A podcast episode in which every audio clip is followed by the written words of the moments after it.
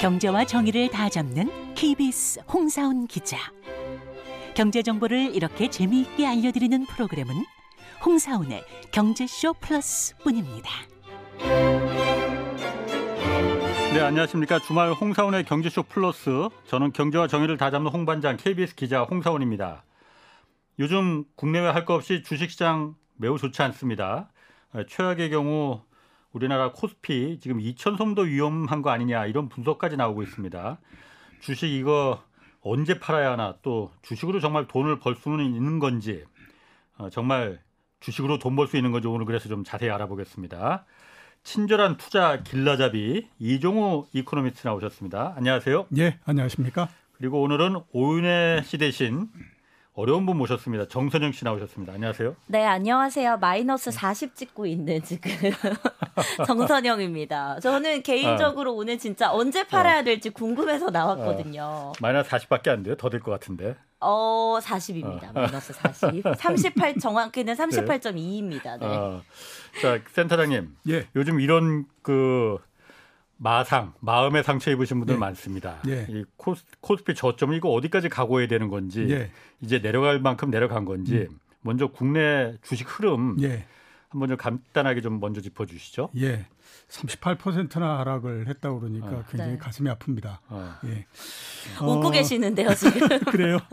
어, 그러니까 처음에는 화가 났었는데 이제 모든 걸다 어. 포기한 네. 단계입니다. 체념의 어. 단계입니다. 원래 지금. 그렇게 됩니다. 하락을 아, 하면 처음에는 굉장히 조바심을 내다가 네. 그 다음에 어느 정도 수준을 지나면 그 다음서부터는 굉장히 화가 나거든요. 네. 도대체 나를 왜 이 모양으로 만들었냐. 음. 그리고 이제 그게 어떤 단계를 좀 지나면 그 다음서부터 아예 체념을 해버립니다. 아. 그리고 그냥 포기하는 단계로서 들어가서 언젠가 되면 올라가겠지라고 네. 해서 이제 그 체념 단계로 들어가는데 지금은 네. 아마 그 단계이신 것 같고요. 지금 보지도 않았어요. 그래서 녹화 전에 어. 느 정도 지금 하락률인지 보려고 확인했다가 네. 또 깜짝 놀랐네요. 네. 그 주가가 올해 들어서 굉장히 많이 하락했습니다. 작년도 8월 달에 고점이었거든요. 네. 그때가 음. 코스피 기준으로 해서 3,316포, 16포인트였고 네. 이번에 가장 많이 내려갔을 때 2,150포인트 정도까지 내려갔으니까 거의 1,300포인트 정도 하락을 한 거죠. 어, 그렇게나 많이 예, 그렇죠. 1년 사이에 그 정도 네. 내려갔고 예. 하락률로 따지게 되면 35% 정도 되거든요. 어, 그래서 제가 딱 그 정도네요, 예, 예. 지금. 그러니까 35% 정도 되니까 네. 어떻게 보게 되면 굉장히 큰 겁니다. 예. 우리나라 주식 시장이 옛날에 뭐 40% 50% 이렇게 하락할 때도 있었지만 네. 그때는 이제 외환 위기가 발생했던지 음. 그다음에 금융 위기가 발생했던지 IT 버블이 터졌든지 뭐 이런 그 요인들이 굉장히 강했는데요. 네. 어, 지금은 아직까지는 뭐 특별하게 전 세계적으로 문제는 없는 상태잖아요. 그런 상태에서 지금 주가가 35% 정도 떨어졌으니까 굉장히 많이 떨어진 거고요. 어. 우리나라만큼 또 미국도 굉장히 많이 하락을 했습니다. 나스닥 같은 경우가 올해 초에 고점이었는데 지금 35% 넘게 하락을 했거든요. 예. 아. 그다음에 S&P 500 같은 경우도 30% 정도 하락을 했는데 대개 미국 주식 시장에서 20% 고점에서부터 20% 정도 하락하면 아 이제 그 완전히 대세 하락으로 들어갔다라는 얘기를 하거든요. 예. 근데 이미 30%가 됐기 때문에 이건 뭐 어, 대세 하락 음. 이렇게 볼 수밖에 없다 이렇게 어. 이제 봐야 되는 거죠. 그럼 가장 궁금한 게 이 하락이 뭐 당연히 올 줄은 알았지만 언제까지 이 하락세가 지속될지가 가장 궁금하거든요. 아까 말씀드렸던 것처럼 네. 코스피가 35% 정도 하락을 했잖아요. 네. 그 물론 이제 그 이런 일이 벌어지면 더 내려갈 수 있습니다. 그러니까 뭐 유럽 같은 데에서 영국이라든지 뭐 이런 나라들이 이제 어, 위기가 발생을 하고 음. 또 우리도 그에 준한 사태가 나오거나 네. 아니면 내년도에 봤더니 뭐 미국도 그렇고 우리나라도 그렇고 경제 성장률이 한 마이너스 5% 정도 돼버렸다. 음. 이러면 이제 예상보다도 훨씬 더 큰 경기 침체가 왔거나 예. 아니면 위기가 발생했거나 이랬기 때문에 이제 주가가 더 내려가고 뭐 이럴 수는 있는데요.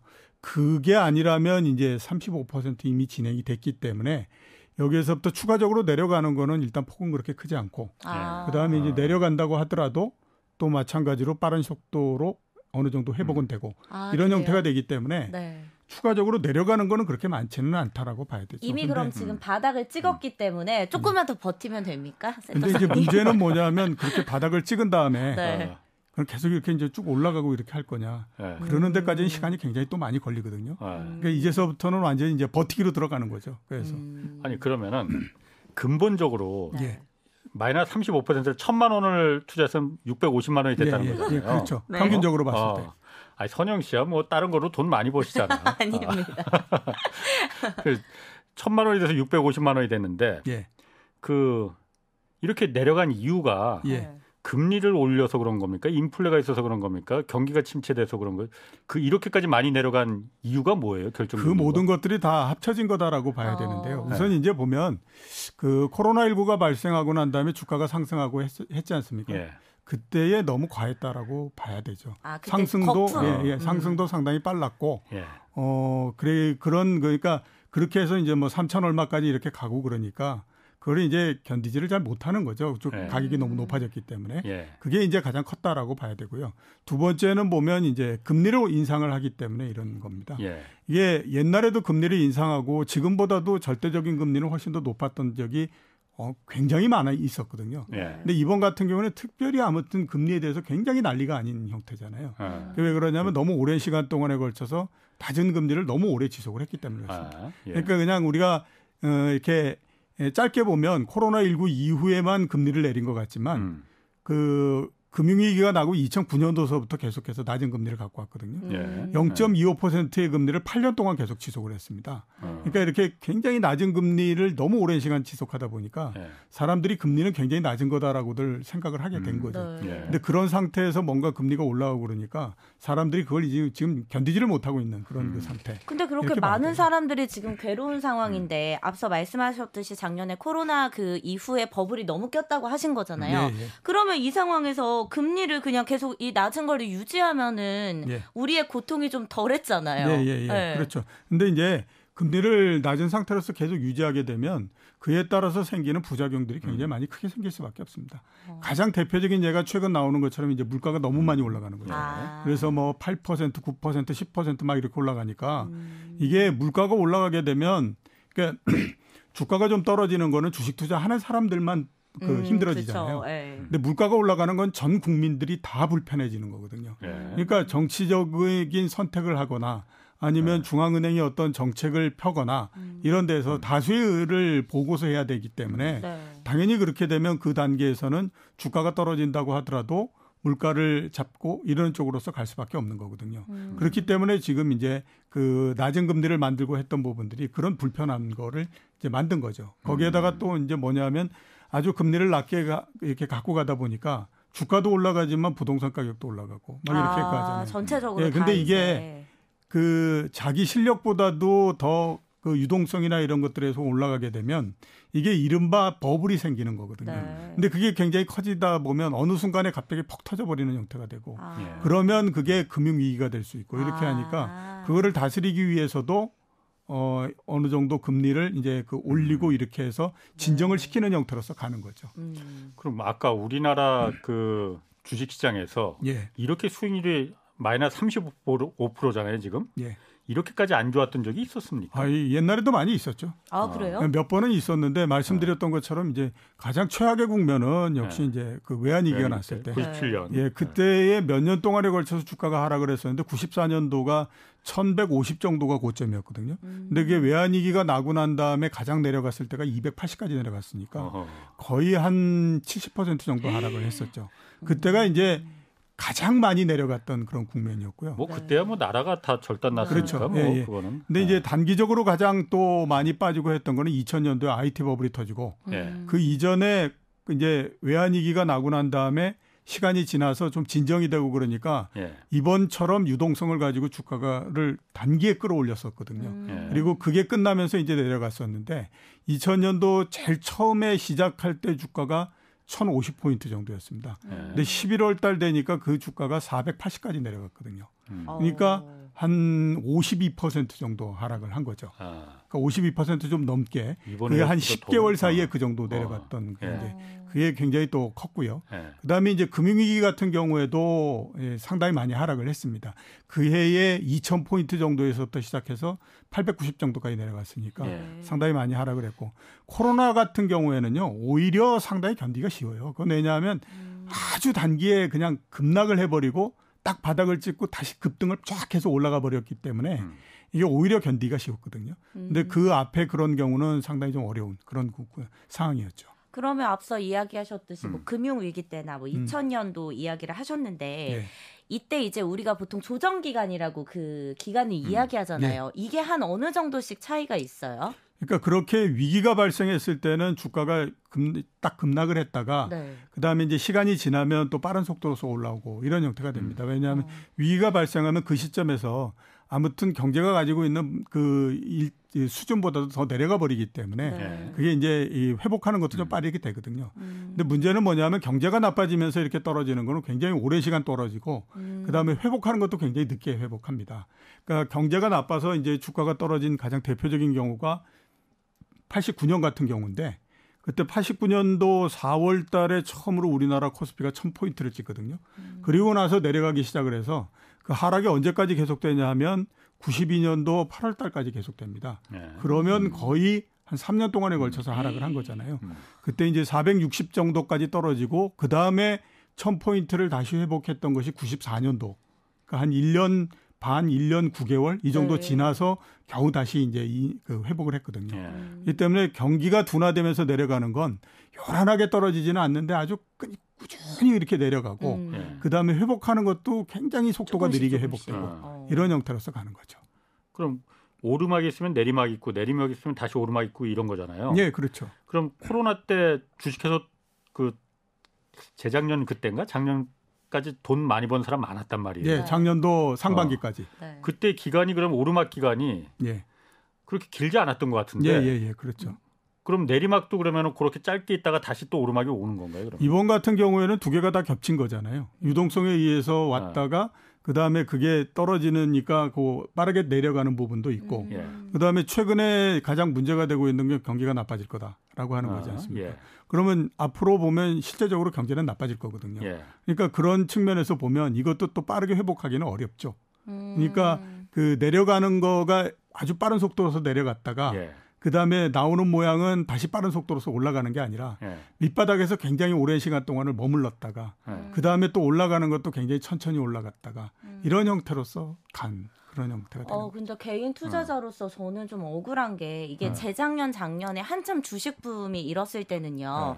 결국 마지막에는 주식은 우상향한다. 결국 어. 그러니까 전체적으로 왜 부동산도 나중에 뭐 어, 내렸다 올랐다 하지만 어. 결국은 이제 우상향한다 어. 이런 이야기를 많이 들어서 네. 저처럼 막 종목을 분석하고 이런 거 잘 못하는 사람들은 아 그래 일단 그럼 있는 돈 다 끌어다가 주식에다 묻어두면 음. 잠깐 떨어져도 언젠가는 결국 우상향하지 않을까라는 이런 마음으로 돈을 네. 묻어둔 거거든요. 근데 지금 말씀하시는 걸 들어보면 이게 그렇지 않을 수도 음. 있다라는 거잖아요. 글쎄 제가 오랜 시간 동안 주식 시장을 분석하고 했는데요. 네. 지금도 제가 가지고 있는 의문 중에 하나는 뭐냐면 네. 과연 우리나라에서 네. 주식이 이게 그 경쟁력이 있는 투자 상품일까? 라고 하는 거에 대해서는 계속해서 저는 의문을 갖고 있거든요. 주식이 예 경쟁력 없다는 얘기네 그러면은. 그러니까 네. 그 예, 코로나가 발생하고 예. 주가가 막 올라가고 그럴 때 굉장히 많은 사람들이 나와서 이제 한국 주식시장이 어떻게 되고 뭐 그다음에 아. 또 이제 근본적으로 바뀌어서 어떻게 네. 좋아지고 막 이런 네. 얘기 많이 하지 않았습니까? 예. 근데 그 얘기를 들을 때마다 저는 그런 생각이 많이 들었었어요. 그 전서부터 굉장히 그런 생각을 했고. 예. 그래서 여러 군데에다가 제가 그 얘기를 했었거든요. 그 당시에 이제 잔니 대표가 가장 네. 그 앞에서 그걸 했기 때문에 시간 그러니까 잔니 대표하고 나하고 같이 토론할 수 있는 시간을 좀 그 만들어줬으면 좋겠다. 네. 그러면 내가 네. 잔니 대표의 말이 진짜로 맞는지 안 맞는지 하는 것들을 네. 경험 이 그 수치를 가지고 한번 어, 얘기를 해보겠다. 네. 이렇게 이제 얘기를 했었거든요. 그분은 커피도 마시지 말고 돈 모아서 주식사라고. 네, 그렇죠. 근데 네. 제가 봤을 때는요, 그거는 맞는 얘기가 아니다라는 생각이 들어요. 왜냐하면 네. 말씀드렸던 것처럼 우리나라에서 주식은 그렇게 경쟁력이 있는 상품이 아닙니다. 예를 들어서 보면 이렇습니다. 우리나라에서 코스피가 제일 처음 발표된 게 75년도 1월 달서부터거든요. 네. 제일 처음에 지수가 얼마니 65였고요. 네. 그다음에 지금이 2200 정도가 되니까 대략 네. 보면 한 30몇 배 정도 이렇게 오른 거죠. 음. 근데 이게 오른 게 딱 어떤 형태냐면요.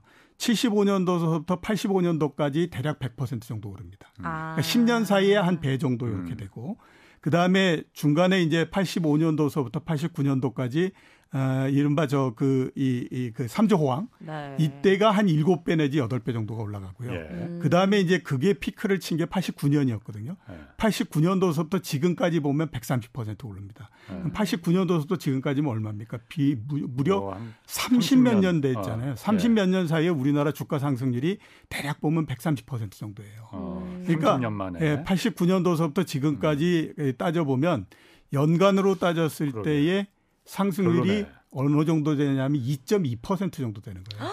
은행 이자 정도 은행 이자도 안 되는 거죠. 아. 과거에 80년대에는 네. 은행 이자가 89년도에는 이 은행 이자가 네.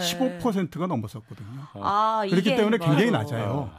그리고 이걸 다른 나라하고 한번 비교해 봐도요. 네. 그러니까 그 이 중국 시장이 91년도에 만들어졌기 때문에 네. 그때에서부터 따지면 중국 시장이 91년도서부터 현재까지 35배 정도 상승을 했고요. 네. 그다음에 S&P 500 미국 주식 시장 그게 그때에서부터 지금까지 따지면 한 12배 정도 올랐어요. 예. 근데 우리나라 주식 시장은 그 사이에 3.1배 정도 올랐죠. 아. 그러니까 다른 나라 주식 시장보다도 월등히 너무 이게 수치가 낮은 거예요. 우리나라가 예, 예. 상승률이 아. 너무 낮아요. 어. 거기에다가 이제 다른 우리나라에 있는 다른 자산하고도 비교해 보면 예. 네. 아까 말씀드렸던 것처럼 그 사이에 한뭐 130% 이런 정도 오르고 그러니까 만약에 그때 천만 원 투자했다 그러면 지금 한 보면 한 2,500만 원 뭐 이런 정도 됐을 거 아니에요. 예.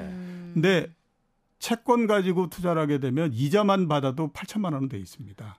어. 그 다음에 서울의 지역에 있는 아파트 투자를 하게 되면 와, 그때 그쵸. 천만 원 정도 투자했다 그러면 지금 한 6,500만 원 정도 이렇게 돼 있거든요. 예. 그러니까 이게 모든 자산들이나 해외에 있는 주식시장 주가나 이런 것들하고 비교해 봐도 우리나라 주식 시장의 상승률이 너무 낮은 거예요. 그건 왜 그런 거예요? 그러니까 이 그 굉장히 낮은데요. 이게 네. 이제 그 동안에 그래서 도대체 이게 왜 이렇게, 이렇게, 네. 이렇게 우리가 이렇게 지지부진하냐 뭐 이런 걸 했었는데 우선 보면요. 그 동안에 우리가 금리가 너무 높았어요. 그러니까 아까 말씀드렸던 것처럼 우리나라 금리가 처음으로 한 자릿수가 되기 시작한 게 2001년도 정도서부터거든요. 음. 그 이전에는 전부 다 뭐 10몇 퍼센트, 네, 높으면 20%막 네. 이런 정도였기 때문에 그때 뭐 재산 형성 저축이라고 해서 재형 저축이라는 예, 거 예. 유행하고 그랬어요. 예, 그렇죠. 아. 그렇기 때문에 아. 주식이라고 하는 것이 이 그이 그, 이 경쟁력을 가질 수 있는 상품이 네. 되지를 못했었어요. 아. 그 다음에 이제 우리나라 주식 시장은 거시 변수, 특히 이제 성장에 따른 영향을 굉장히 많이 받거든요. 네. 예. 근데 한 그 90년대 들면서부터 우리나라 성장률이 끊임없이 계속 꾸준히 내려오는 음. 형태가 됐죠. 그래서 아. 그 당시에 이제 11% 정도 성장하던 것이 네. 지금은 보면 2% 그렇지. 성장으로 줄어들었잖아요. 예. 그러니까 성장을 굉장히 중요시하는 그 나라의 시장에서 성장이 계속해서 약해지다 보니까 예. 이게 주가가 올라가지를 못하는 형태가 된 거죠. 예. 거기에다 이제 문제가 뭐냐면 우리나라 경제에서 재벌 그룹들이 차지하는 비중이 굉장히 크잖아요. 예. 근데 이 재벌 그룹들 이 주식 시장에서는 오히려 보면 재벌 그룹들의 영향력이 계속해서 퇴조하는 형태 이렇게 음. 지금 되고 있죠. 왜냐하면 주식 시장은 성장이라고 하는 걸 굉장히 중요시하고 예. 그 다음에 앞으로 미래의 성장 네. 그러니까 뭐 디지털 경제든지 뭐 이런 것들을 굉장히 중요시하는데 예. 우리나라 재벌 그룹들이 커온 형태가 그런 창의적인 형태에 의해서 된 게 아니잖아요. 음. 되게 이제 어마어마하게 많은 그 시설을 만들고 네. 그렇게 해서 하니까 경제 전체적으로 봤을 때는 재벌사들의 이, 이 규모가 음. 그 다음에 영향력이 계속 큰데 음. 주식 시장으로 보면 그게 계속해서 줄어드는 거예요.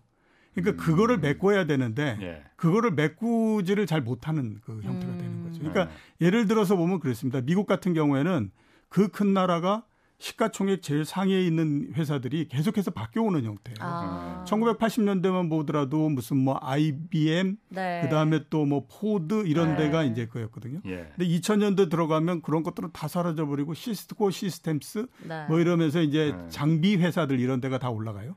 근데 작년도 재작년 이렇게 보면 그런 회사들도 다 퇴조해 버리고 지금은 아마존, 구글 뭐 이렇게 음. 되잖아요. 창업 회사들이. 예, 그렇죠. 그러니까 이게 미국 같은 경우에는 그렇게 그 이 핵심적이면서 선도적인 산업이 꾸준히 계속해서 바뀌어 나가는 예. 형태가 되는데 우리 같은 경우에는 그냥 계속해서 음. 그러니까 재벌 회사들의 영향력이 계속 시장에 이게 지배를 하는데 예. 그거를 이제 대체할 만한 것들이 그렇게 크지를 못하는 형태가 되니까 예. 계속해서 주가가 그렇게 좋지 않은 그런 형태가 되는 음. 거죠. 그래도 최근에는 네. 그러니까 말씀하신 대로 어, 미국하고 우리나라 그 시가총액 1등부터 그 쭉 순위를 보면은 미국은 계속 그게 바뀌잖아요. 예. 그러니까 창업이 활발하고 그러니까는 갑자기 음. 빌 게이츠도 나오고 음. 스티브 잡스도 나오고 요즘 뭐 아마존이나 이런 테슬라 이런 네. 사람들이 갑자기 막 1등으로 올라가잖아요. 포드나 AT&T 뭐 제네랄 일렉트릭 같은 건 지금 뭐 누가 쳐다보지도 않고 그렇죠. 네. 한국은 상대적으로 그런 게 참 그 변화가 드물었단 말이에요.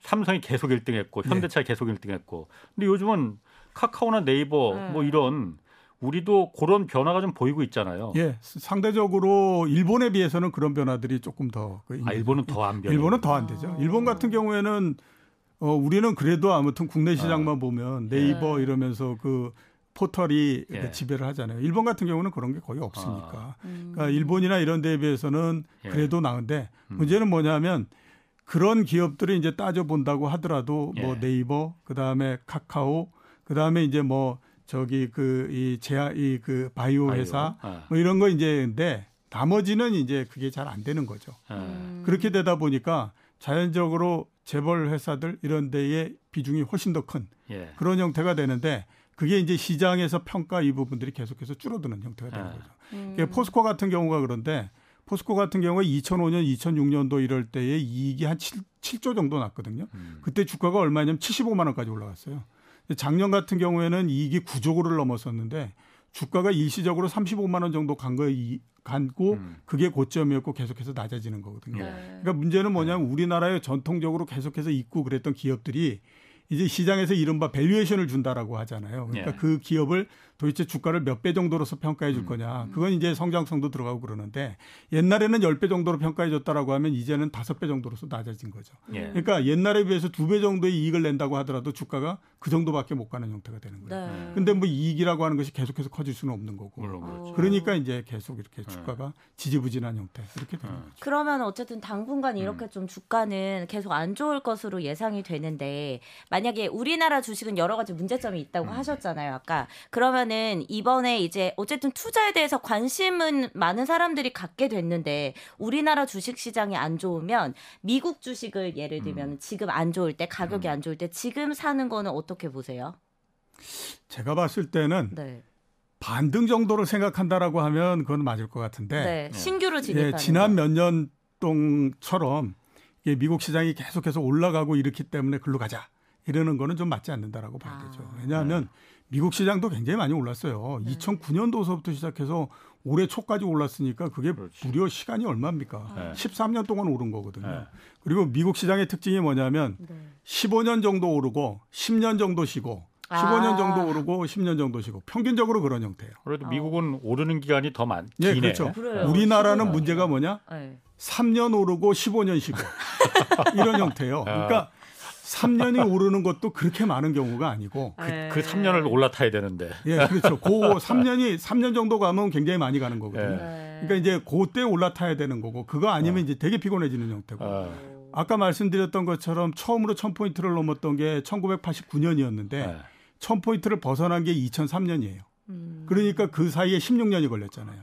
처음으로 2,000포인트를 어. 넘었던 게 2007년이었거든요. 네. 지금도 2,000포인트잖아요. 네. 2,100, 2,200 어. 뭐 이러니까 그렇잖아요. 올해 지금 잠깐 올라가긴 했었지. 예, 3,000 네. 올라가긴 했는데 다시 또 내려와서 네. 이렇게 가니까 네. 지금 2,000건 내에 그 영향력 내에 계속 있다고 봐야 되거든요. 음. 근데 2007년도서부터 지금 2022년이면 15년이잖아요. 그렇죠. 그러니까 16년 한 번 1,000포인트 올라가고 16년 쉬고 2,000포인트 올라가고 15년 쉬고 있고 아. 뭐 이런 형태가 지금 되고 있으니까 우리나라는 미국보다도 더 답답한 형태. 기자님 우리 빨리 팔죠.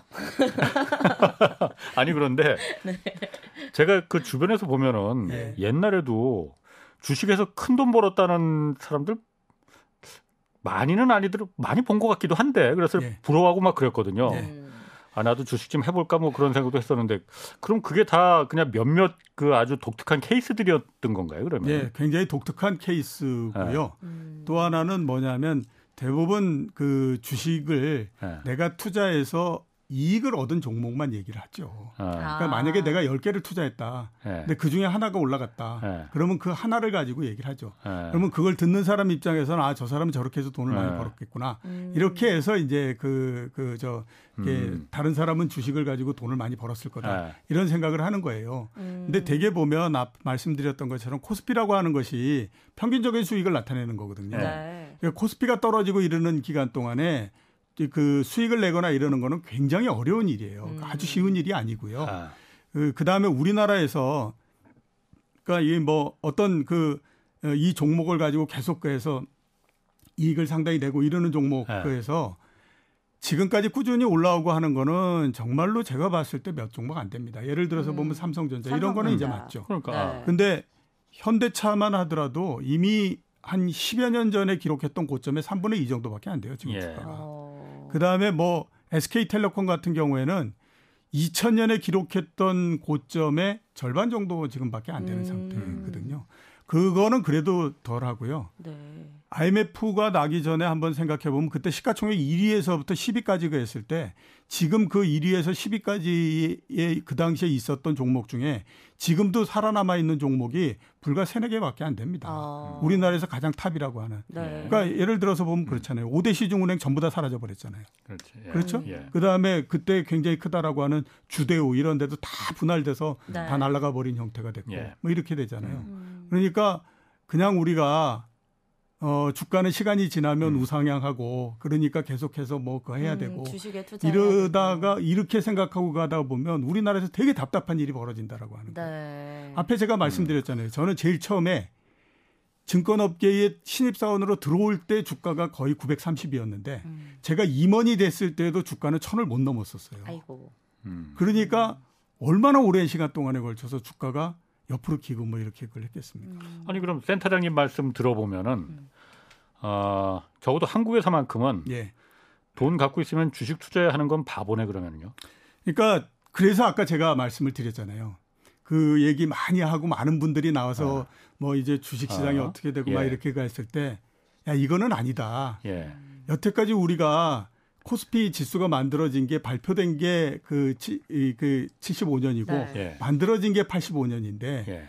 그 기간에 거의 대부분이 이랬다라고 하면 음. 우리가 당신들이 얘기하는 것들을 이, 그, 이 뒷받침해 줄 수 있는 데이터를 우리가 네. 어떻게 그걸 제, 예, 얻을 수 있겠느냐 이런 거거든요. 예. 그러니까 지금으로서 봤을 때는 그 말씀을 드릴 수밖에 없죠. 네. 과연 우리나라에서 주식이라고 하는 것이 그렇게 경쟁력 있는 금융 상품이냐 음. 거기에 대해서는 굉장히 의문이다. 나는 그걸 확신할 음. 수 없다. 음. 이런 이제 말씀을 드릴 수밖에 없습니다. 센터장님 같은 어. 분이 어. 잠깐만요. 제가 네. 그 전에 네. 먼저 궁금해서 이, 그럼 네. 제가 그냥 상식적으로 예. 어, 주식이라는 게 어쨌든 투자자들 입장에서 돈 벌려고 하는 거지만 예, 그렇죠. 이 산업 국가 산업 전체로 봤을 때는 산업 자금의 어, 미천이잖아요. 예. 새로운 사업을 이 국가 경제를 일으키기 위한 산업 자금이잖아요. 우리 경제가 그만큼 커졌잖아요, 과거에 네. 비해서. 그럼 그만큼 커졌으니까 거기 들어간 그 자금들이 주식 자금들이 상당 부분을 조달을 했을 텐데 네. 기업들이 네. 이 부분도 그러면은 많이 커졌으면은 투자자도 그만큼 이익을 공유하지 않았을까 이만큼 경제가 커졌으니 예, 예. 근데 센터장님 말은 그렇지 않다는 거잖아요. 예, 그러니까 이게 그러니까 어. 이제 위로 이렇게 올라간다라고 하면 예. 그러면 이제 주가가 올라가면서 이게 규모가 커지는 게 어. 위로 이렇게 올라간다라고 하면 많은 사람들이 거기에서부터 예. 이익을 얻게 되죠. 주가가 예. 올라가니까. 어. 근데 그게 아니라 옆으로 늘어난다라고 한번 생각을 해보세요. 그러면 가격은 못, 별로 못 올라가고 옆으로 계속 이제 뭐 자본금이 늘어난다든가 어. 이렇게 하면서 옆으로 가는 건 형태가 되잖아요. 아, 자본들만 이득을 예, 예, 다 예, 예. 가져갔다. 그렇죠. 그렇기 때문에 아. 그 투자를 했던 사람이 거기에서 굉장히 많은 이익을 냈다. 예. 이러는 거는 잘 아니다라고 봐야 아. 되죠. 음. 그랬다라고 하면 지금 코스피도 상당히 많이 올라가 예. 있고 뭐 이렇게 아. 했을 텐데 음. 그게 아니잖아요. 앞에서 제가 말씀드렸던 아. 것처럼 어, 다른 나라 주식 시장이나 음. 그 다음에 우리나라에 있는 금융 상품이나 이런 음. 것들하고 비교했을 때 네. 절대적으로 열의에 있었다. 음. 그렇게 되는 거니까요. 어. 자본들이 그 이득을 경제 성장의 대부분의 과실을 어, 자본들이 다 가져갔다. 예, 예, 그러니까 그렇죠. 투자자들이나 노동 소득으로 음. 가는 건 극히 좀 상대적으로 좀 적었군요. 네. 그건 잘못됐네.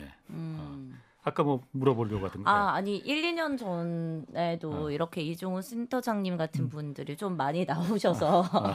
경고를 많이 해 주셨으면. 그래서 그때 제가 네. 여러 그 분들한테 많이 얘기를 했었거든요. 네. 그렇게 얘기하시는 분들이 있는데 네. 나하고 한번 좀 토론을 해봤으면 좋겠다. 어, 아. 내가 생각했을 때 나도 그래도 분석을 30몇 년 동안 하고 했었는데 네.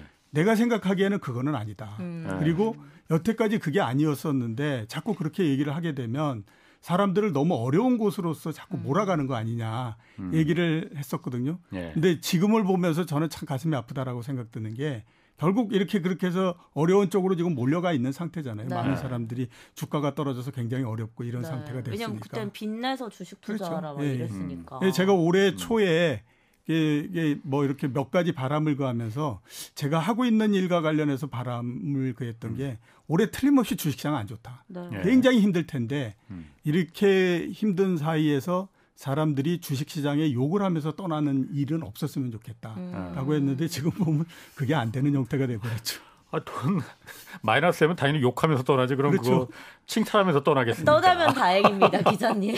떠나지도 못하고 아. 남아 있는 게 가장 아. 괴롭습니다. 그게 이제 의도하지 않은 장기 투자에 들어가 버리는 음. 형태가 되는 거죠. 그러다 이제 장기가 상하는 거지. 예, 그렇죠. 맞습니다. 자 마지막으로 간단하게 주식 투자를 그래서 뭐 어, 어쨌든 이게 주식 투자가 나쁜 건 아니에요. 예, 그렇죠. 투기도 아니고 예, 예, 예. 건전한 산업 자금의 우리 미천입니다. 네. 예. 어떻게 하면 좋을지 조언 음, 만약 음. 한다면은 예. 간략하게. 그러니까 우리나라 주식 시장은 앞에서 말씀드렸던 것처럼 이렇게 꾸준히 계속해서 올라가고 그러는 시장이 아니에요. 예. 그건 여태까지 거의 뭐 50년 넘게 보면 음. 거의 그 그런 경우는 별로 없었어요. 네. 그러니까 50년 동안에 걸쳐서 봤을 때 주가가 이렇게 계속해서 올라가는 대세 상승의 기간은 불과 8년 정도밖에 안 됩니다. 네. 나머지는 다 뭐 옆으로 기어든지 내려갔다가 회복하든지 음. 내려가든지 막 이런 국면이었거든요. 네. 그러니까 이제 예, 그러면 그 시장에 맞춰서 투자를 해야 돼요. 네. 주가가 낮아서 막 힘들고 했을 때 그때 정도에 샀다가 네. 주가가 어느 정도 올라가면 팔고 이렇게 해야 되거든요. 네. 그러니까 이제 앞에서 제가 말씀드렸던 거하고 조금 다르다라고 말씀을 음. 하실 수도 있겠지만 지금 정도는 주가가 상당히 많이 빠졌으니까 지금 네. 정도는 해도 된다라고 하는 음. 거죠. 근데 이게 뭐 그해 가지고 다시 또 만 삼천을 가고 그랬더니 야 드디어 이제 오천 가고 우리나라 주식시장이. 바뀌고 뭐 이러는 거 어. 생각하지 더 오를 것 같거든요. 네. 네. 그냥 한 지금 정도에서 네. 사서 네. 이제 막 올라가서 뭐 한뭐 뭐 3천 뭐 이렇게 보고 그러면 네. 그때 또 팔아버리고 네. 그렇게 해서 또 이제 보고 그게 우리나라 어. 주식시장에 대응을 하는 방법입니다. 딱 기본 알려주셨네요. 떨어질 때 사고 어. 올랐을 때 팔아라. 음. 네. 이게 말은 쉬운데 참 되지 않거든요. 그렇지. 네. 팔고 나서는 한 15년 기다려야 되네 그러면은요. 알겠습니다. 자 지금 여러분께서는 홍사원의 경제쇼 플러스를 듣고 계십니다.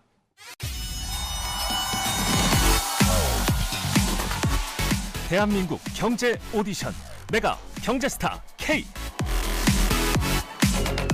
여러분, 경제가 어려워서 힘드시죠? 그래서 준비했습니다. 대한민국 경제 오디션 메가 경제스타 K. 힘든 경제 상황을 이겨낸 감동 스토리. 우리 가정의 특별한 경제 공부법. 슬기로운 투자 아이디어. 경제와 관련된 이야기라면 모두 모두 환영합니다. 총 상금 6천만 원을 준비했습니다. 여러분의 많은 참여 기다립니다. 이 프로그램은 당신의 투자의 길을 춤추게 하는 새로운 투자 플랫폼 탱고픽에서 함께합니다. 네, 매주 이 시간 KBS 1라디오 특별기획 대한민국 경제 오디션 내가 경제 스타 K 앞으로 보내주신 자신만의 특별한 경제 스토리 소개하고 있습니다. 많은 분들이 자신만의 투자 비법, 뭐 성공 비결, 또 위기를 극복한 경험 사연들 많이 보내주시는데 오늘도 좀 살펴보겠습니다. 먼저 정선영 씨가 오늘 사연 한번 좀 소개해 주실까요? 네, 레버리지의 무서움이라는 제목으로 온 설지희님의 사연입니다. 대구에서 작은 식당을 운영하던 30대 주부입니다. 2020년 대구가 코로나로 가장 먼저 두들겨 맞은 데다 식당 내부 공사까지 겹쳐서 참 힘들었었죠. 매출은 계속 영원인데 공사 대금은 커져갔습니다. 마음이 급해지더라고요. 그래서 간간히 수익을 보던 코인이 눈에 들어왔습니다. 사실 저는 대학 때 경상학부 출신으로 분석과 예측에 소질이 있었습니다. 작년 가을부터 경제 빅쇼트를 예견했고 실제로 상황이 나빠지자 주변에서는 대단하다며 축켜 세웠죠. 애널리스트들도 예측하지 못한 걸 내가 해냈다. 스스로 자만했습니다. 그런데 자만심 가득 안고 들어간 코인파는 저의 예측과는 달랐습니다. 자꾸 마이너스가 나는 것이었는데요. 100만 원이든 200만 원이든 눈에 띄는 돈이면 이제 뭐 빌릴 수 있는 돈은 다 빌려서 손실을 메꿨습니다만 깨진 독에 물붓기였습니다. 진짜 마지막으로 한 번만 제대로 해보자. 요런 마음에서 큰 빚을 내셨고 어, 비트코인 선물 거래에서 레버리지를 일으켰습니다. 이 선물 거래란요. 매매 차익만 노리는 현물 거래와는 달리 투자 금액을 거래소에서 빌려서 원금의 몇 배까지도 투자할 수 있는 그런 시스템입니다. 가령 100만 원으로 레버리지 10배를 설정하면 1000만 원으로 투자를 할 수가 있죠. high risk, high return입니다. 그래서 어떻게 됐냐고요? 결론적으로 청산당했습니다. 투자 원금이 소멸됐죠. 한동안 그저 멍했습니다. 퇴근한 남편이 왜 그러냐고 묻더군요. 세상에서 저를 만나기 가장 큰 행운이라고 말하던 남편을 울게 만들었습니다. 그리고 6살 딸 아이와 함께 셋이서 펑펑 울었죠. 남편은 나라에서 한 번은 도와주니까 기대해보자. 어, 그런데 지금 실 거주한 아파트를 부부 공동 명의로 해놓은지라 빚 탕감 조건에 안 맞더라고요. 이 모든 일은 불과 며칠 전의 일입니다. 별별 5만 가지 생각까지 다 했다가 다시 뭐라도 해서 빚을 갚자. 어, 인터넷으로 일자리를 알아보던 중 운명처럼 경제 오디션 나도 경제스타 K를 만났습니다. 저 스스로 재기하기 위해서이기도 하지만 저 같은 사람을 만들지 않기 위해서라도 이 글을 씁니다. 여러분, 욕심을 버리고 투자는 여유 자금으로만 하세요. 당신을 사랑하는 사람들을 지옥으로 데려가는 일을 부디 하지 마시기 바랍니다. 라고 사연을 남겨주셨네요. 네. 운명처럼 경제 오디션 경제 스타 K를 만났다는 거는 1등으로 뽑아달라는 얘기신가? 근데 뭔가 이제 희망이 사라진 네. 상황이시잖아요. 네. 그러니까 저게 잘 어. 되면은 딛고 일어설 만한 그런 희망이 되지 않을까 싶긴 하네요. 그러게. 음. 아니 그런데 코인도 이게 그 선물 거래가 있나 보죠? 네, 코인도 선물 거래 있고요. 어. 네. 그다음에 코인도 레버리지 거래 있고 다 있습니다. 그래요. 어... 아니 참 코인은 참 어때요? 요즘 그, 그 시장 점 그 동향이나 이것도 많이 어, 내려갔죠. 어, 예, 코인도. 지금 비트코인이 어. 2만 달러를 중심으로 해서 왔다 갔다만 하고 있기 때문에 예. 네. 지금은 뭐 옛날처럼 이렇게 들락달락하지도 않는 상태고 예. 거의 이제 그 이제 정체돼 있는 어. 그런 상태라고 볼 수 있습니다. 전 코인은 마이너스 60입니다. 아 코인도 하셨어? 네. 윤혜 씨랑 비슷하고만 그 하시는 게. 아, 저희 그래서 어. 이런 경제 프로 많이 어. 들어야 돼요. 어. 네. 아니 윤혜 씨랑 같이 다니니까 그 투자 성향도 비슷해지나 보네 그게. 아니, 성격이 비슷하다 보니까 또 어. 그렇게 가나 봐요. 어. 네. 아니 코인은 그런데 네. 코인이 그한 5만 달러까지도 갔었잖아요. 어, 예, 7만 달러 정도까지 갔었죠. 아, 7만 달러까지도 예, 예, 갔어요. 예, 비트코인 같은 경우. 네. 어, 코인은 어떻습니까? 사실 코인은 내가 잘그 저는 이게 좀 아주, 아주 부정적으로 음. 보이긴 하는데. 네, 그러니까 그 아. 정확하게 가면 그 딱 둘로 갈려져 있습니다. 하나는 미래를 바꾸는 네. 거다라고 네. 얘기를 하는 사람이 있는가 하면 네. 저거는 정말로 어그 어, 예, 그냥 뭐이그 어. 모래 위에다 성 쌓아놓고 네. 서로 간에 난리치는 거다 이렇게 네. 이제 보는 사람도 있고 양쪽인데 과거에는 이제 미래의 그 이런 얘기들 굉장히 많이 했었는데요. 네. 그 얘기가 조금 이제 그 뜸해졌는데 우선 가격이 떨어진 것도 있고 네. 두 번째는 얼마 전에 루나 뭐 이런 거에서 네. 문제 생기지 않았습니까? 그렇죠. 그 전에 이제 코인을 공격하던 사람들이 가장 많이 했던 얘기가 뭐냐면 이거는 자연이 만든 것이 아니라 시, 그 인간이 만든 거기 때문에 음. 본질적 가치는 영이다라는 음. 얘기를 굉장히 많이 했어요. 예. 근데 루나 사태를 그 하면서 거봐 본질적 가치 0이라고 했는데 0 맞지 않아. 음. 이렇게 이제 된 거죠. 예. 그렇게 돼서 지금은 이제 그쪽이 조금 더 힘을 얻고 있는 그런 상태 이렇게 볼 수 있습니다. 음. 레버리지를 해서 주식이든 코인이든 예. 어, 레버리지 이건 어떻습니까? 그러니까 그거는 굉장히 좀 위험한 일이거든요. 음. 당연히 위험한데 예. 수익이 한 번 나면은 예, 그렇죠. 그렇기 크니까. 때문에 그 유혹이라고 하는 것이 굉장히 큽니다. 예. 그러니까 이제 그 조금 투자해 가지고 돈을 벌었는데 그렇게 되면 모든 사람들이 어떻게 생각하면요.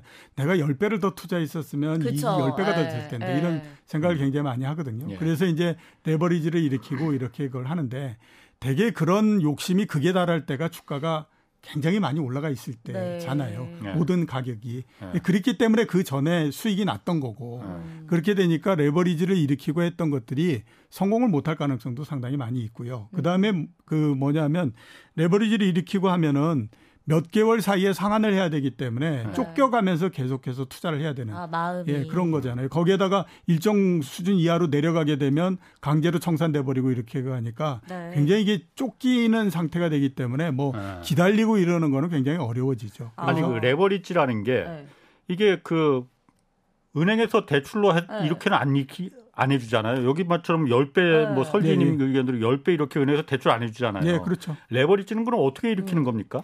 그러니까 그 이 일반 투자자들 같은 경우는 주가가 주가 같은 경우에 아. 보면 주식시장 같은 경우 보면 신용거래 하잖아요. 신용 증권사에서 예, 예, 증권사에서 그거는 10배도 해주나 보죠. 그건 10배까지는 안 하고요. 대략 한 2.5배 뭐 이런 정도까지 해줍니다. 아. 그러니까 예, 그러니까 뭐 한 4천만 원 넣으면 1억 정도까지 예. 해주고 이렇게 하거든요. 그렇게 하고 그 다음에 이제 그 코인 같은 경우에는 코인 거래소 이런 데서 아. 이제 하는 거죠.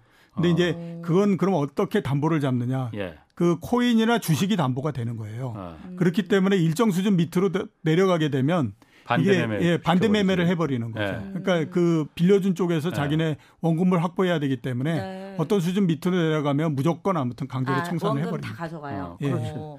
그, 어. 그저 궁금한 게 이게 선물 사연에서 설명을 해주시긴 했는데 사실 크게 와닿진 않거든요. 어. 주변에 저도 선물 투자, 선물 옵션 했다가 네. 완전 망하는 경우를 많이 봐서 선물이 위험하다라고만 들었는데 음. 정확히 이게 뭔지 잘 모르겠어요. 그 상당히 위험한 거는 사실이죠. 네, 네. 그러니까 선물이라고 하는 거는 이제 그 이 주식 시장에서 거래가 되는 코스피 그거하고 유사한 형태로서 이제 그 만든 건데 앞으로 어떻게 될 음. 거냐 하는 것들을 이제 네, 그 보는 거거든요. 네. 근데 이제 그 선물 같은 경우에도 대표적으로 이게 레버리지 상품들입니다. 네. 그러니까 선물을 음. 거의 자기 돈만으로 투자하는 아~ 경우는 그렇게 많지 않고요. 그래서 그렇게 빚이 예, 그다음에 거구나. 선물 같은 경우에는 그 이 주식 신용 거래하는 것보다도 네. 레버리지율이 훨씬 더 높아요. 어. 대략 그건 보면 한 600% 이렇게 정도 되기 때문에 네. 조금만 잘못 떨어지게 되면 그냥 강제로 청산돼 버리고 이런 아. 형태가 되는 이게 거죠. 외국의 증권사나 이런 데서도 자본시장에서도 레버리지가 허용이 됩니까? 일반 개인들한테? 예, 그렇죠. 일반 개인들한테 허용되죠. 아니 그러면은 음. 뭐 전문적인 금융 지식을 갖고 있는 그 선수들이야 모르겠지만은 예. 일반 개인들이야 레버리지를 2.5배 막 이렇게 한다면은 그러니까 주식을 이제 도박이라고 음. 표현들을 많이 한 것 같거든요. 예. 일반 개인들한테까지 잘 모르는 자기 돈 갖고 투자하지 그래. 않고 음. 빚내서 왕창해서 한탕을 음. 조장하는 도박 같은 이걸 네. 허용하는 이유가 뭘까요? 어, 그 우선 어. 그 이 신용이나 이런 거를 그걸 하는 것도 네. 그러니까 이제 그 자기가 어느 정도 자신이 있다라고 생각하면 네. 그만큼의 돈을 빌려 가지고 할 수 있게 이렇게 해주는 거기 때문에 네. 하나의 제도로서 그렇게 돼 있는 형태이거든요. 네. 근데 이제 외국 같은 경우에는 왜 그게 그렇게 외국도 문제가 있을 텐데 네. 이렇게 심각하게 문제가 레버리지나 이런 것들이 안 생기는 이제 이유 중에 하나는 네.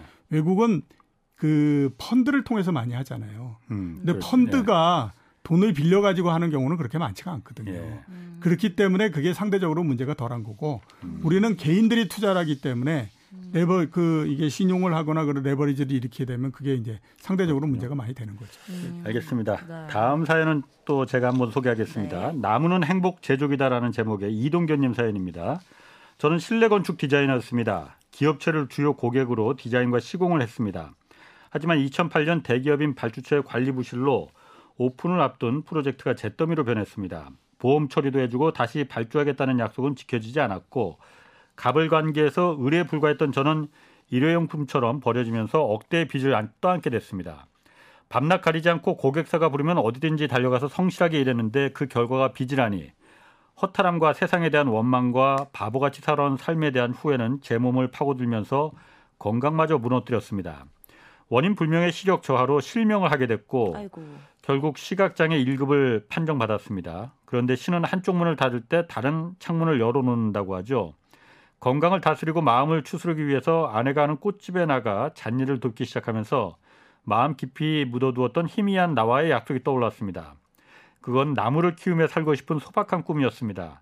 그때부터 저는 나무 농장을 찾아다니면서 나무에 대해서 배웠고 2년 뒤 오래전 사두었던 땅에 정원을 만들었습니다. 고객의 선호도를 조사해서 어린 나무, 성목, 과실수, 정원수 뭐 이렇게 다양하게 심고 눈은 보이지 않지만 디자이너였던 경험을 살려서 정원수의 조형미를 최대한 끌어냈죠. 음. 정원 만들기가 막막하다는 고객에게는 DIY 정원 만들기를 시연해서 가르쳐주고 집이나 공장을 짓고 리모델링을 하는 고객에게는 디자인에 관한 정보와 조언을 아, 아낌없이 해주자 입소문이 나면서 어느새 수입은 봉급자 부럽자는 수준이 됐습니다. 나무를 다듬는 건 나인데 나무는 선생님처럼 내 등을 다독여주면서 까칠했던 마음과 얼굴빛을 평온하게 만들어줬습니다. 천여평의 정원에 심은 수백 그루의 나무가 저에게는 몸과 마음을 고쳐준 병원이자 노후를 책임져줄 통장이며 보험입니다. 게다가 정년 퇴직도 없으니 나무는 행복을 만들어주는 행복 제조기죠. 나무를 키우는 사람으로 12년째 살고 있는 저는 오늘도 정원에 나와서 나무의 말을 경청하면서 행복을 저금하고 있습니다. 라는 서연이었습니다. 어, 시는 한쪽 문을 닫을 때 다른 창문을 네. 열어놓는다. 이 말이 참 와닿습니다. 음. 어떻게 들으셨습니까, 정선영 씨? 저 이렇게 누구나 살다 보면 다 힘든 상황이 오잖아요. 내가 감당할 수 없을 정도로. 예. 근데 이렇게 됐을 때 되게 주저하거나 혹은 인생을 포기하려는 그런 마음보다 어쨌든 이분처럼 이게 본인이 만약에 다른 창문이 열어 놓은 게 아니라고 생각했으면 음. 본인이 받아들여지지 않았으면 이렇게 이 이후에 좋은 삶을 못 사셨을 것 같은데 받아들이는 걸 또 본인이 긍정적으로 잘 받아들이셔서 예. 나중에 이렇게 좋은 결과가 있게 된 것 같아요. 마음이 훈훈해집니다. 네. 그러게요. 음. 아, 이분 실명했는데 어, 이렇게 이 가능한지 참 제가 음. 대단하네요. 굉장히 세상을 긍정적으로 사시는 분 네. 같다라는 네. 생각이 듭니다. 엄청 네. 원망하고 막 네. 여기서 그냥 주저앉을 수도 이, 네, 있는 그렇죠. 상황이잖아요, 네. 사실. 예. 알겠습니다. 다른 사연 하나 좀 더 들어보겠습니다. 이번엔 선영 씨가 하나 소개해 주실래요? 네, 명퇴교사 투자클럽이란 제목의 배수경 님의 사연입니다.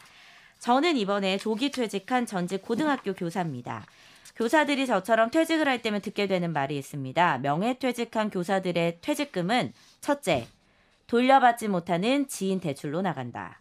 둘째, 상가 건물에 투자했다가 실패한다. 셋째, 주식시장에 넣었다가 연기처럼 사라진다.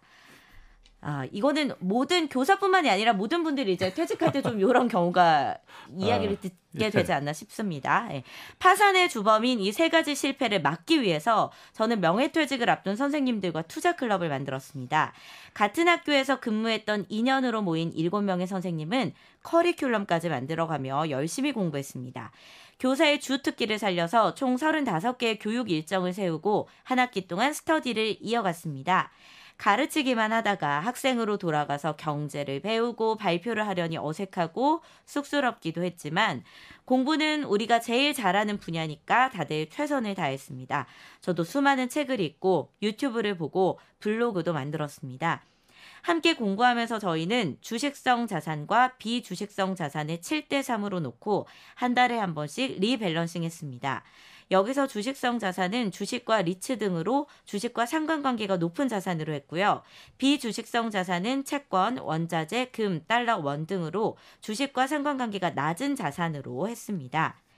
주식, 채권, 원자재 등 자산을 분산하고 지역, 섹터, 종목을 분산하고 매주, 매월 나누어 매수하는 이 시점 분산, 통화 분산까지 네 가지 분산의 원칙도 철저히 지켰습니다. 그렇게 시스템을 만들어서 투자했더니 지금 같은 하락장에도 수익률은 괜찮습니다.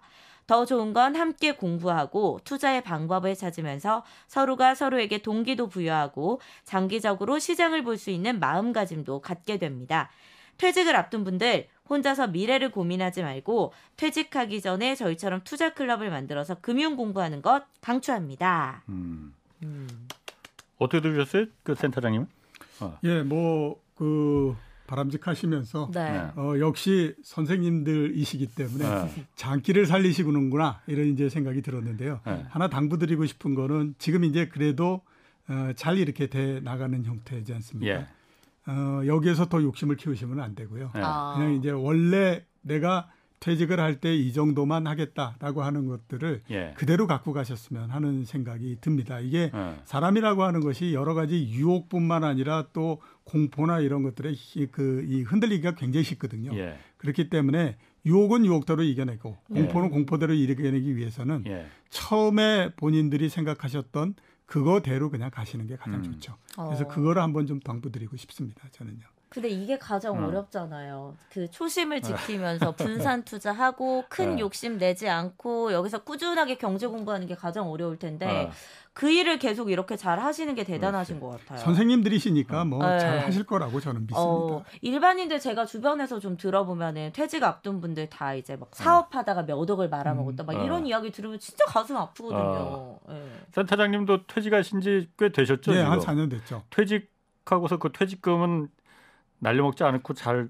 예, 저는 뭐 모든 자산을 거의 채권으로 쓰고 하고 있기 때문에 아. 매 달마다 그 어. 일정하게 이제 이자가 계속 나오니까요. 예. 네. 그거를 가지고 이제 계속 사는 거죠. 제가 어. 제일 처음에 퇴직할 때 우리 애들 두 명이 유학을 하고 있었는데 예. 그거를 다 구하면서 이렇게 여태까지도 거야 할수 있는 가장 큰게 어. 그렇게 일정하게 아무튼 이자 소득이 계속해서 발생을 하기 음. 때문에 음. 원금은 그대로 있고 이자 소득을 가지고 계속해서 음. 뭐 유학도 보내고 뭐 네. 하고 이렇게 하면서 그냥 지내고 있는 거죠. 네. 우리 그... 기자님 만약에 퇴직하시면 어. 어떻게 하실 생각이신가요?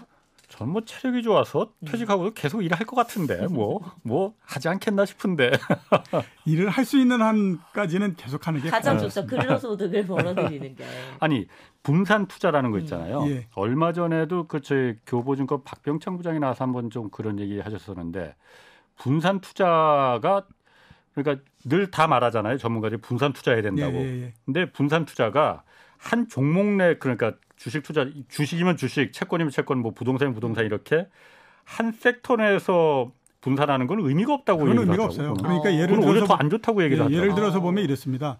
삼성전자하고 SK 하이닉스 두 개를 나눠서 투자를 하고 나 네. 분산 투자했다라고 하면 그건 분산, 투자 그거는 분산 투자가 아니에요. 아, 네. 그거는 그냥 똑같이 삼성전자 하나만을 그냥 사놓은 거하고 똑같은 얘기예요. 네. 그러니까 만약에 삼성전자하고 KB은행하고를 음. 이렇게 투자했다. 네. 그건 분산 투자가 되는 거예요. 음. 그렇군요. 그렇군요. 알겠습니다. 그 다음 사연은 제가 마지막으로 제가 하나 좀 소개하겠습니다. 네. 잔머리는 절대 온머리를 이길 수 없다는 제목으로 손승곤님 보내주신 사연입니다. 학창 시절 공부보다 노는 게 좋았던 저는 군대 다녀와서 진로에 대해서 고민하게 됐습니다. 일단 용돈 벌이라도 해보자면서 23살에 돼지갈비집에서 아르바이트를 시작했고 자연스럽게 고기에 대해서 더 알고 싶다는 욕심도 생겼습니다. 그래서 육가공 공장에 취업해서 소, 돼지 발골 작업을 배웠죠. 그러면서 꿈이 하나 생겼는데 바로 내 가게를 차리는 거였습니다. 마침 28살이 됐을 때 공장 사장님이 제게 오리 유통업체 인수 제안을 하셨고 그동안 모은 돈과 대출을 조금 더해서 제 사업장을 갖게 됐습니다. 하지만 세상을 세상은 뜻대로 흘러가지 않더라고요. 회사를 인수한 지 얼마 지나지 않아서 조류 독감이 발생했고 그 여파는 음. 어마무시했습니다.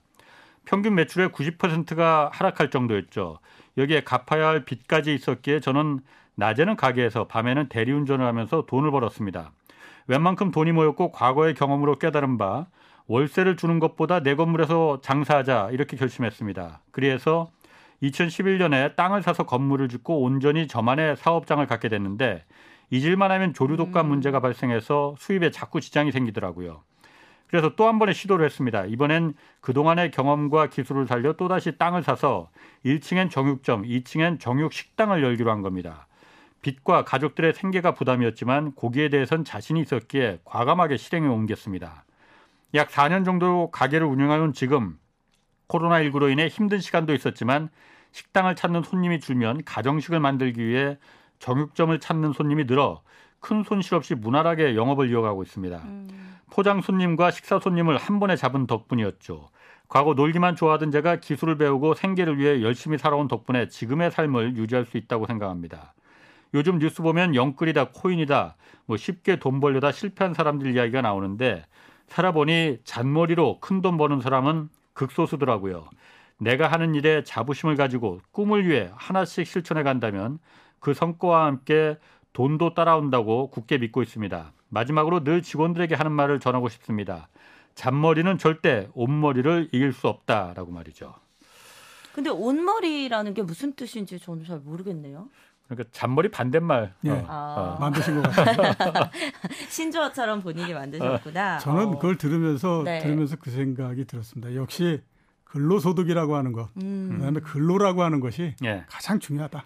네. 전 그 생각이 들었습니다. 근데 과거 음. 한 2년 동안에 저도 그렇지. 되게 반성을 하는데 이런 네. 생각을 했거든요. 막 주식이 오르고 막 투, 너도 나도 투자해야 된다고 이러니까 네. 되게 땀 흘려 일하는 게 마치 네. 가치가 없는 것처럼 되게 느껴졌거든요. 시대에 뒤처지는 사람 같고 그러면 뭔가 경제 흐름을 따라잡지 못하는 사람 같다는 생각을 했었는데 음. 그게 되게 잘못된 생각이라는 걸 요즘 깨닫고 있습니다. 아니 그런데 실제로 네. 그런 근로소득보다 자본소득이 돈이 돈을 버는 게 훨씬 더 음. 이득이 커지다 보니까 그런 생각을 갖는 게 당연해요. 당연합니다. 그거 잘못된 거 아니야. 아, 그래요? 근데 그게 계속 커지다 네. 보면은 음.